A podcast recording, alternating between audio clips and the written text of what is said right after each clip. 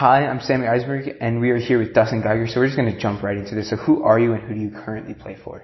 Hi, Sammy. Thanks for having me on, buddy. Um, well, like you said, I'm Dustin Geiger. Uh, right now I play for the Leones de Yucatan in the Mexican Summer League, as well as the uh, Naranjeros de Hermosillo in the uh, Mexican Pacific League. Uh, what position do you currently play, and what did you play growing up? So right now I play third base primarily. I'll also play some first base. Every once in a while I get a DH um, or designated hitter day where I can just kind of chill and just hit. Uh, growing up, I played pretty much every position though. Um, you know, when I was younger, I was, you know, shortstop. I was a kid that threw hard and, you know, was, I guess, a little bit better at the game than other guys. So that's kind of where they slotted, slotted me. And I played third base as well. Um, I think when I was like 10 years old was the first time I really started playing third every day. And, uh, yeah, kind of just carried my way through till now. So what was your favorite position growing up? Favorite's always been third base. Um, I don't really know why. I don't know if it's just the, the that you have no reaction time. You know, when a ball is hit hard at you and you just kind of kind of make the play, you don't have time to think. And uh, yeah, so third base was always. I know I was I was I was pretty decent at it, so you know that that helped a little bit. if you can go back in time and leave a note for your like eighth grade self, like I'm in right now, what would you say to yourself? Just you got a you got a long road ahead. You know, just to stay to it, stick to it. Um, you have a lot of work to do. There's always there's so much that has to be done. There's so much competition, and um, you know it's just just one of those things you just gotta keep keep grinding for for lack of a better term. What does your in season slash off season uh, training look like? So my off season training is definitely a lot heavier than um, in season. In season, we we typically try to just maintain maintain our movements, maintain our strength level where it's at. We're not trying to gain too much. Um, but in the off season, you know, we're we're in the gym five to six days a week. Um, you know, a couple of those days are typically movement days where we're you know sprinting or um, working on mobility and stuff like that. With four days primarily being heavy focus on just getting stronger. You know, getting my body back ready for um, ready for a long a long season ahead. Yeah. Who is the best baseball player you ever shared the field with, and why were they the best? So I've played, I've shared the field with a lot of Major League Baseball players. Um, you know, I think the best known baseball player that I've shared a field with would have to be Kris Bryant. Um, you know, he's, his accolades, you know, speak for themselves. He was a Golden Spikes Award winner his junior year at San Diego. Um, his first full season in the minor leagues, he was the minor league player of the year. His first full season in the big leagues, he was the rookie of the year. And then the year after that, he won the, the World Series and an MVP. So, you know, from an accolade side and from a, just a straight up talent side, it would have to be Kris. Um, but you know what? I've worked, I've played alongside a lot of great ball players that either just have a cup of coffee in the big leagues, you know, a little bit of time, or um, haven't even made it to the big leagues yet uh, you know, one of my one of my best friends is Anthony Giansanti, incredible ball player out of Siena College in um, I think it's I want to say it's in Connecticut, up in the Northeast. And um, you know, he wasn't drafted. He got drafted his junior year by the A's, but it was late rounds. You know, so he decided to go back to school, finish up his his uh, his degree there, and then wasn't actually drafted after his senior year. So he had to go back. So he signed as a free agent. He had a couple teams you know, a couple teams interest and he signed as a free agent with the Cubs.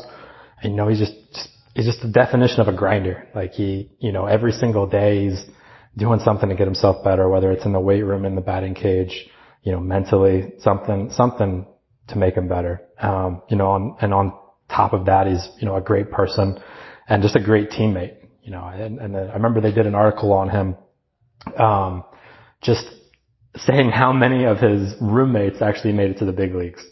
And at that point, when they did the article, I think it was something like 80% of, 80% of the guys that he had roomed with up to that point had already made it to the big leagues. And, uh, he's, you know, he's still grinding away. He played down in Mazatlan in the winter in Mexico. And, uh, I think he's re-signing with, with Sugarland in the, uh, the Atlantic League. You know, still just waiting, still waiting for that shot. What do you carry in your baseball bag and what's your like favorite equipment that you have?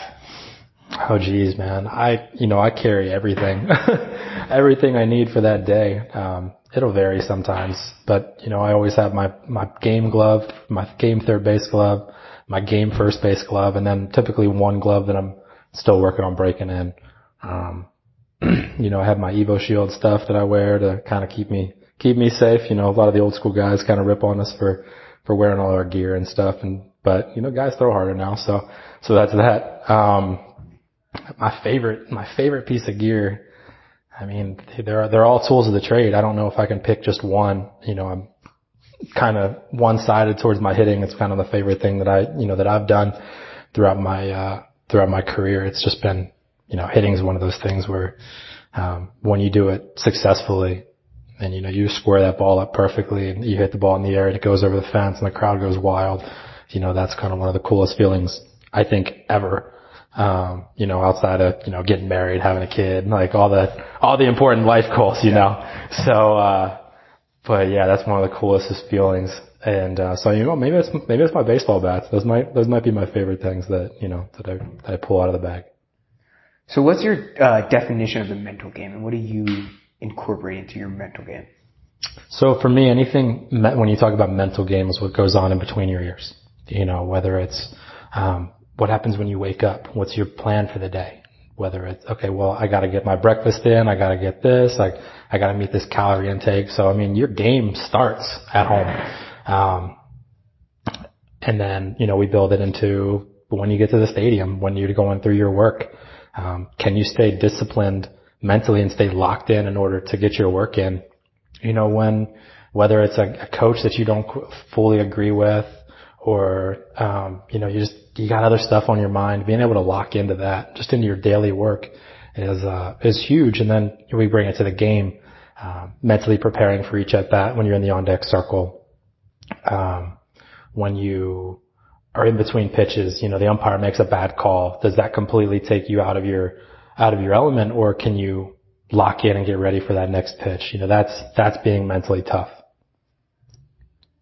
What attribute, do you current, uh, success to?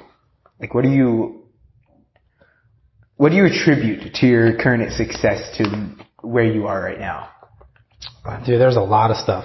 Um, you know, it's the hours that hours upon hours of off season training. Um, you know, in the weight room as well as as well as in the cage. You know, the mental stuff that we're able to work on, just conversations that I get to have, you know, with, with people in the game. You know, we have these, these Instagram accounts where we can go back and forth with, you know, guys that we've, we've played with or, um, you know, some of the coaches and just trying to learn some of their expertise. So, you know, that little stuff, just searching out, searching out data and information and trying to get smarter about the game um, on both sides of things, stuff that you agree with as well as stuff that you you disagree with. You know, learning the old philosophies of of how hitting goes and and what was that trying to accomplish, and now and then looking at the newer side of our data and the video collection and everything that we have and being able to to incorporate that into it. You know, that that's just a learning aspect of of the game that plays such a big role in I think myself even becoming a better ball player. Um, because without that, me trying to trying to learn the game itself and, and how it all works, you know, I I don't know where I would be right now. Probably wouldn't be playing. so this is going to be our last question. Uh, what you, would you tell your kid after a game that they would struggle? Um, you know, you treat every game as a learning experience. Um, there's there's got to be one good thing you did that day. You know, whether it's you took a pitch in the dirt or um, you know, you made a nice play in defense. You made the routine play routinely to, to use a cliche there. Um, you know, just to, to build off of the good, to, to think about the bad and absorb the bad, but then think about it. How can I change it? And then get rid of it. You know, de- deposit it out the back of the car as you're, as you're getting in and going home. And then don't bring it back up. You know, don't, don't harp yourself on the negatives.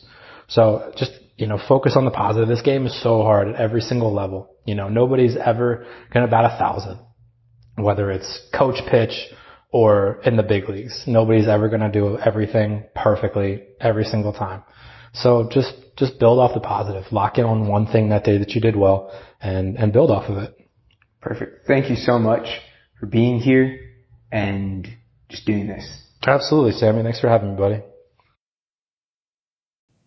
I'm Bobby Tewksbury, and this is your hitting tip from hittingdaily.com. Hitters don't need to be on time once, they need to be on time twice. The first time you need to be on time is to pitch release. The second time you need to be on time is at contact.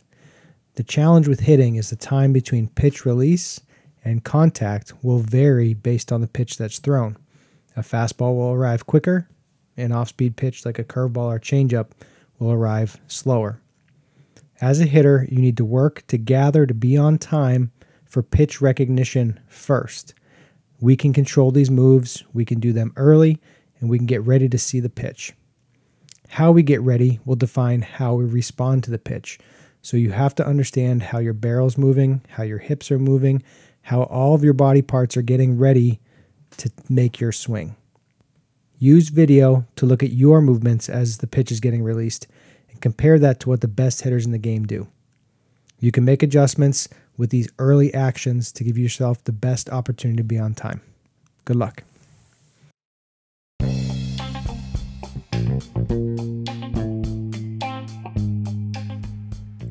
Hey, it's Salmon here. Thanks for listening. If you enjoyed the show, I would like to ask for your help. Tell me what questions you would like answered. If you could also take a moment to review the show, the algorithms are taking into account how many ratings and reviews I get. The more reviews, the more people they will the podcast with.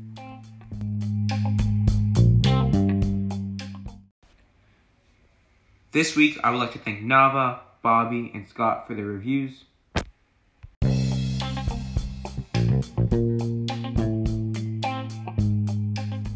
And don't forget to play ball, kid.